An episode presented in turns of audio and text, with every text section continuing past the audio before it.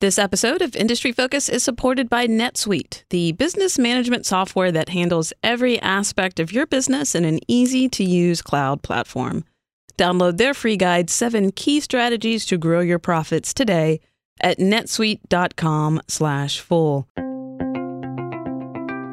Welcome to Industry Focus, the show that dives into a different sector of the stock market every single day. Today is Wednesday, September the 18th, and we're talking healthcare. I'm your host, Shannon Jones, and I am joined by healthcare guru Todd Campbell. Todd, how's it going over there?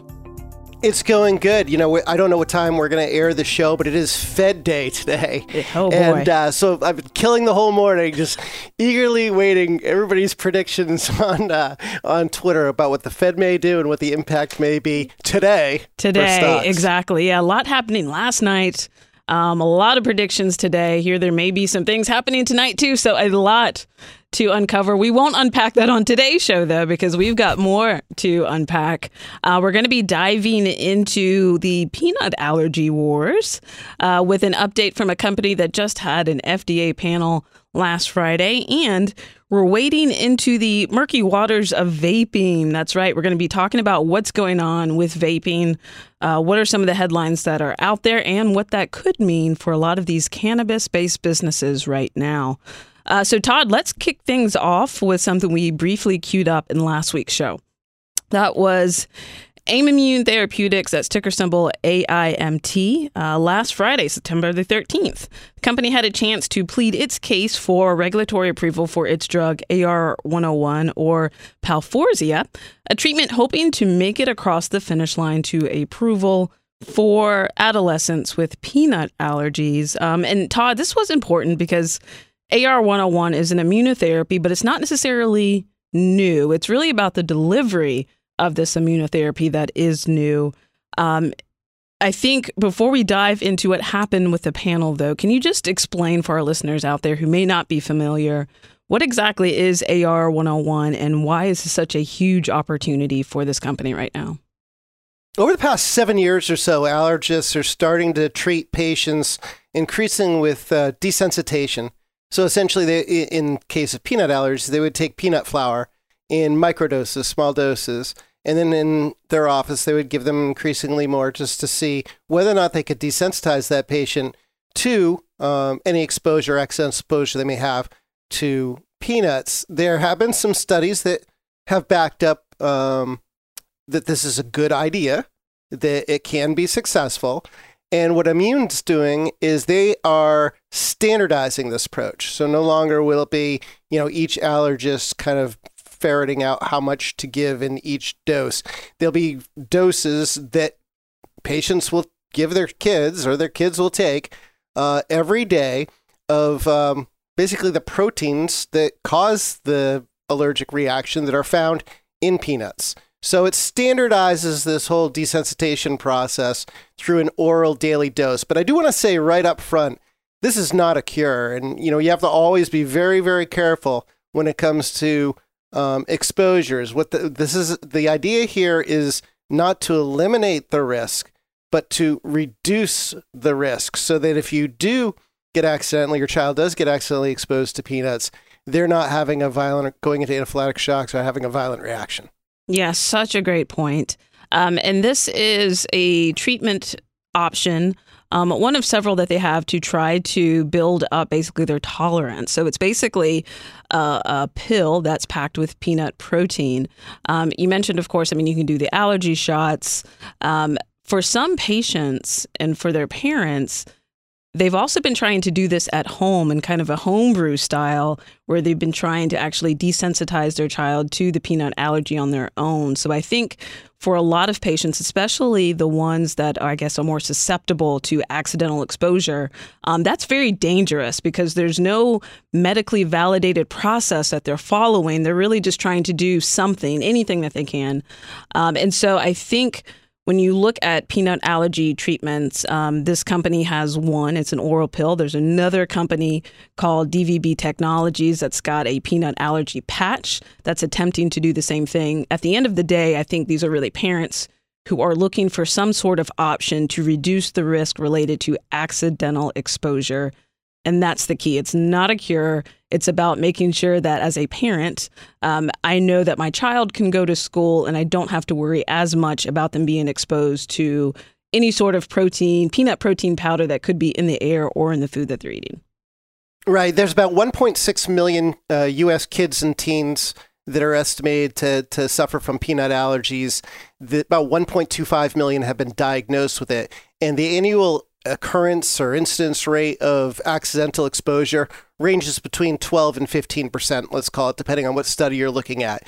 So there is a real risk, obviously, for children to get exposed to it. They do say that, you know, as you get older, uh, peanut allergies get easier for uh, people to, to, to, to deal with those kind of accidental um, exposures. But when you're young, much more difficult. And, you know, I think it's not a tremendous of people who pass away because of this. But, you know, sadly, there's about 100 deaths per year caused by food allergies. And, you know, that's enough to make any parent a little bit anxious and, and obviously wanting to seek out what will hopefully be a better solution. And that, of course, was what the FDA convened their advisory panel to help them ferret out. Is uh, this new option better exactly. than, say, your typical in office visit with an allergist who's helping you um, get desensitized to it? Exactly. And just for our listeners who may not be familiar, the FDA Advisory Committee, it's a basically a panel of experts plus some patient advocates that come together when there are questions about a drug's safety or efficacy. Um, and it's really designed as a chance to go through the scientific data to really mesh out those questions. Is this a drug that we would recommend approval to the FDA for? One that we think the risk to benefit profile, risk to um, safety benefit profile is favorable for that particular um, drug. So the FDA is by no means bound to whatever these panels ultimately recommend, um, but typically the FDA will tend to go in line, but that's not always the case.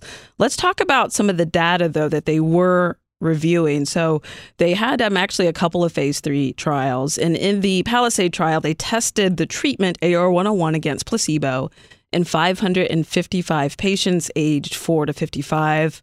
Um, of course, the target demographic here is really the children and adolescents. That's where the company is trying to gain approval. Um, and these were kids who couldn't tolerate 100 milligrams or less of peanut protein. And for context, a single peanut actually contains about 300 milligrams. So these patients were given a higher dose of the treatment basically every two weeks until they reached a maintenance dose of 300 milligrams. After a year, about two thirds of the patients, about 67% of the original intent to treat group, could tolerate 600 milligrams of peanut protein. And that's huge. And that's about two peanuts compared to 4% of patients who received placebo. So we saw the data support um, really what the company was hoping to see that this was not only having um, you know a, a, benefit on the scientific level but there was a clinical outcome that was associated with this that was favorable but that's not to say though it wasn't without its own risk and some safety concerns too Right. So, not to bury the lead any further, the FDA AdCom did come out voting in favor of recommending approval of this new drug by seven to two vote. The two that uh, that went against it, maybe they were the ones who had some concerns over some of the safety uh, issues that are associated with this therapy. And I think it's important because, you know, we need to understand that there's two sides to some of these coins, right? So, yes, in the trial, they did indeed um, allow, you know, the average patient to, was able to, to be exposed to more protein than they would have otherwise been um, okay to deal with. However, you had a very high dropout rate in the trial. I think 21% of people discontinued um, the th- therapy, um, which which suggests that you know they weren't able to tolerate it. It didn't work on a secondary measure. Granted, it was it was just a secondary measure, but it didn't work with adults.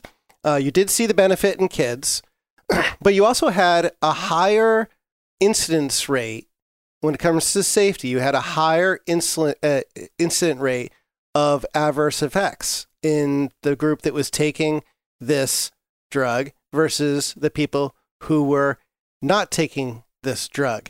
And I think that's you know that's something that parents are going to have to figure out, and allergists are going to have to figure out. Okay, you had 9.4 percent of the subjects who took the drug had a systematic allergic reaction during the initial dose escalation and during updosing, and that was a lot bigger than the 3.8 percent of people who had a had a reaction in the placebo group. So there was a lot of debate and wondering ahead of this AdCom how are they going to view this safety issue versus the efficacy and the per, per, uh, potential to reduce the, the the the need for drastic intervention like hospitalization. And you know, I think the solution there they are going to come up with because they did vote on a on a safety on a safety vote eight to one in favor of uh, instituting a risk management program. We've talked about this in the past. So the call the abbreviation is REMS, R-E-M-S, Risk Evaluation Mitigation Strategy. And what it's going to do is it's going to require that you know everybody says, "Hey, yeah, we're going to get a we're going to have epinephrine available. We're going to have that available at all times." And you know, you're going to have to have these initial doses and the escalating doses handled within specific locations that can deal with a severe allergic reaction. So as a result, this drug will launch with a black box black box warning.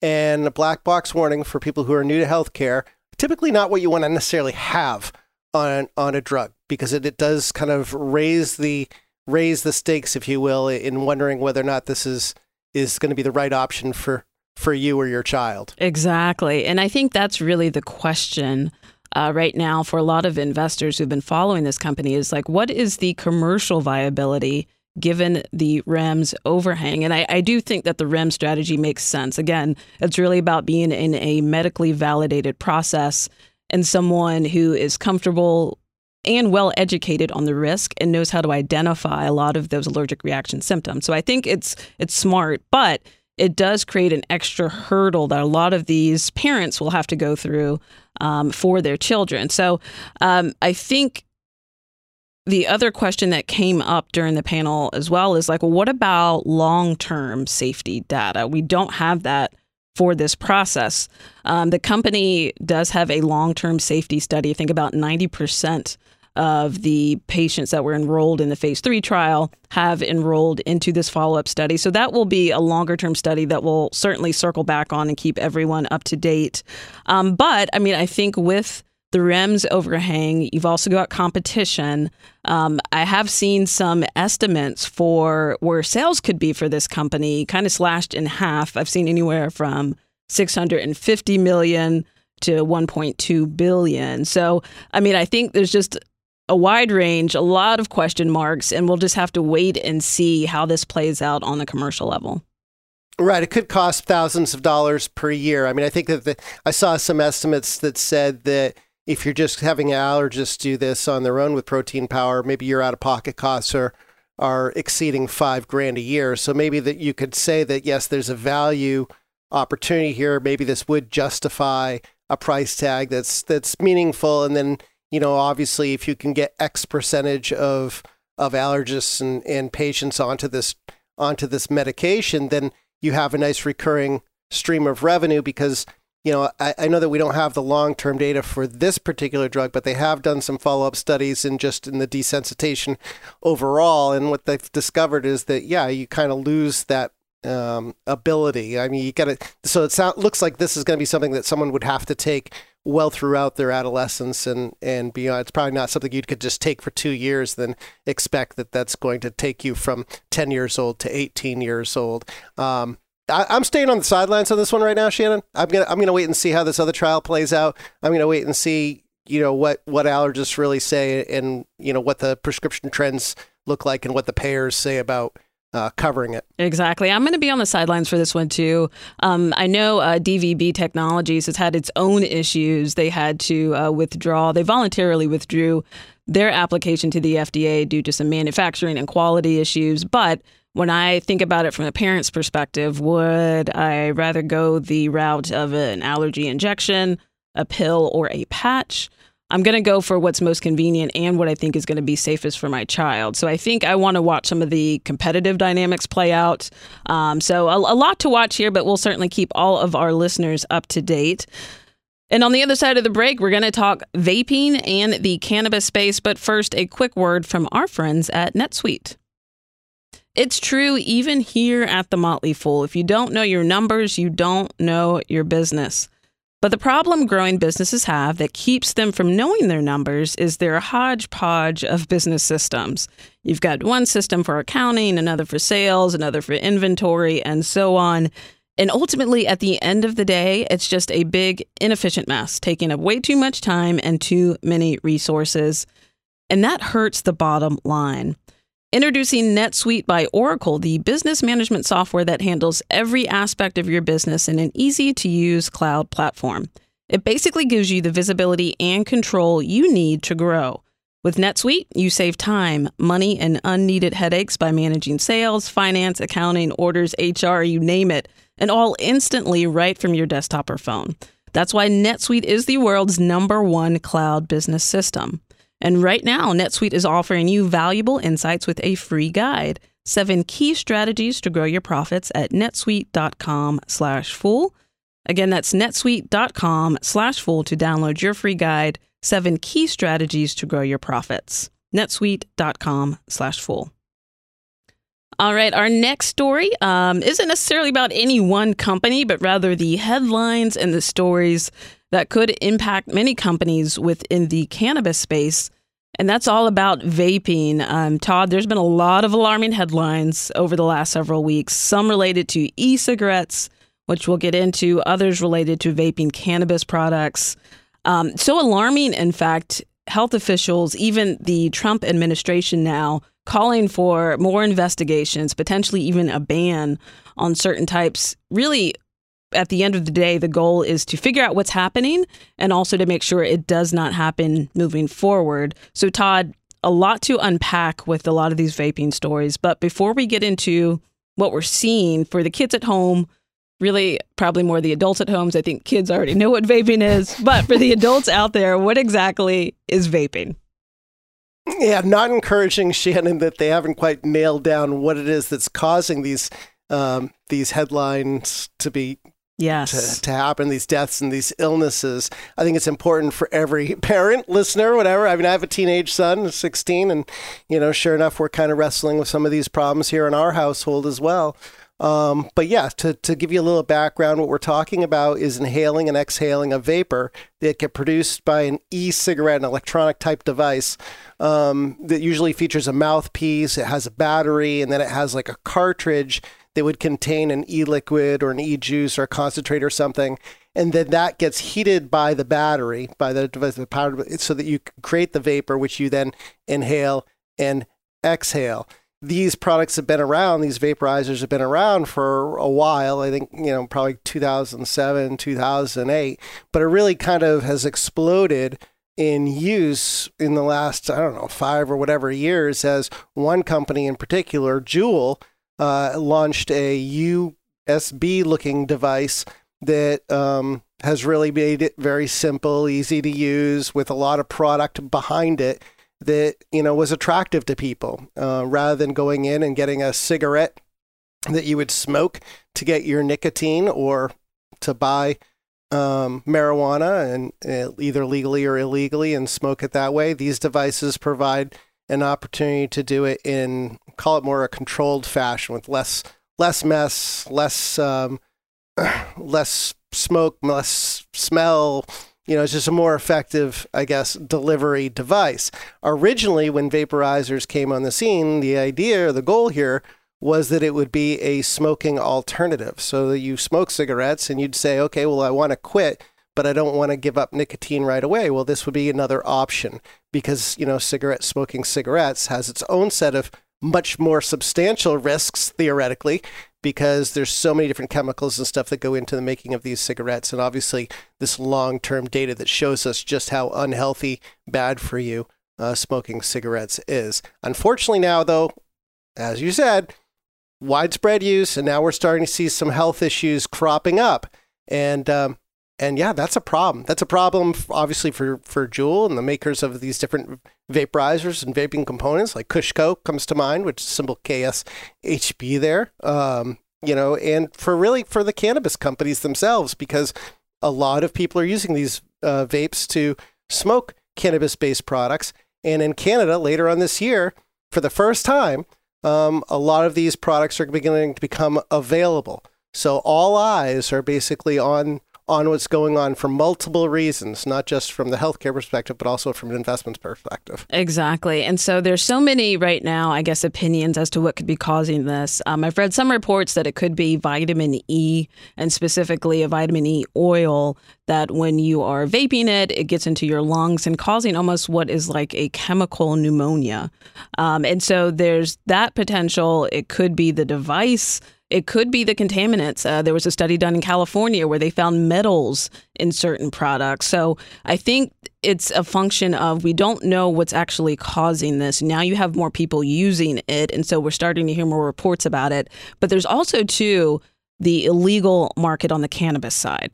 Um, because this is an unregulated space, um, there are consumers who can go into dispensaries, who can go into stores, pick up some of these vape cartridges, um, think they're getting something legit, but they could actually be getting counterfeit.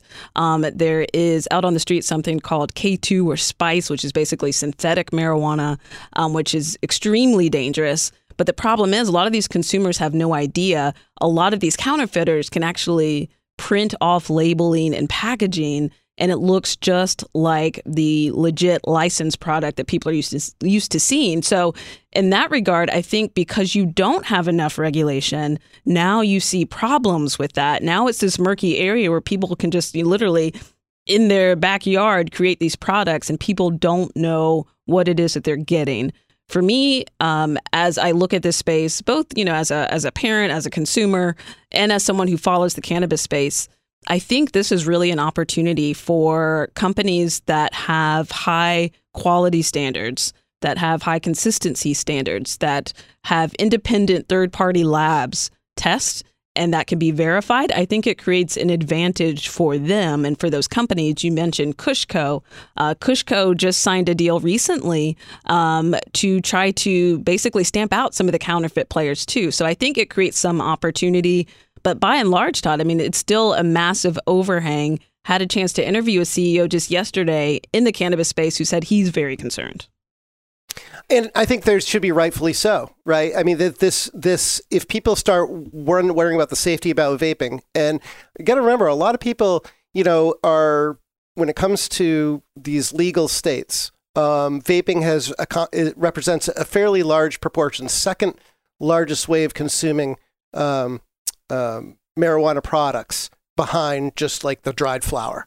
So this is a significant part of the market representing billions and billions of dollars of additional sales.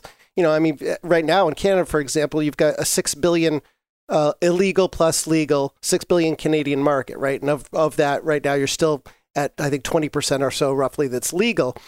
Once they roll out edibles and basically derivative products, you know, people are estimating that that is going to cause that market to explode to 11 billion, which on a percentage basis is huge, right? So there's a huge amount of money that's at stake, and vaping having represented such a large proportion of what we've seen in in Colorado and what we've seen in in places like California, um, any kind of pushback that reduces, I guess, the the attractiveness of of using those devices.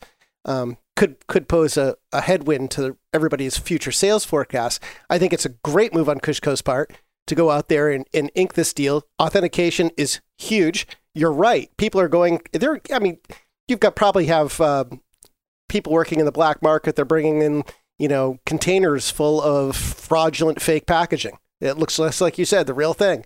Uh, I think they just made an arrest in Wisconsin not that long ago. And they walk in there, and that the stuff in the closet looks almost like it came right from a regular dispensary.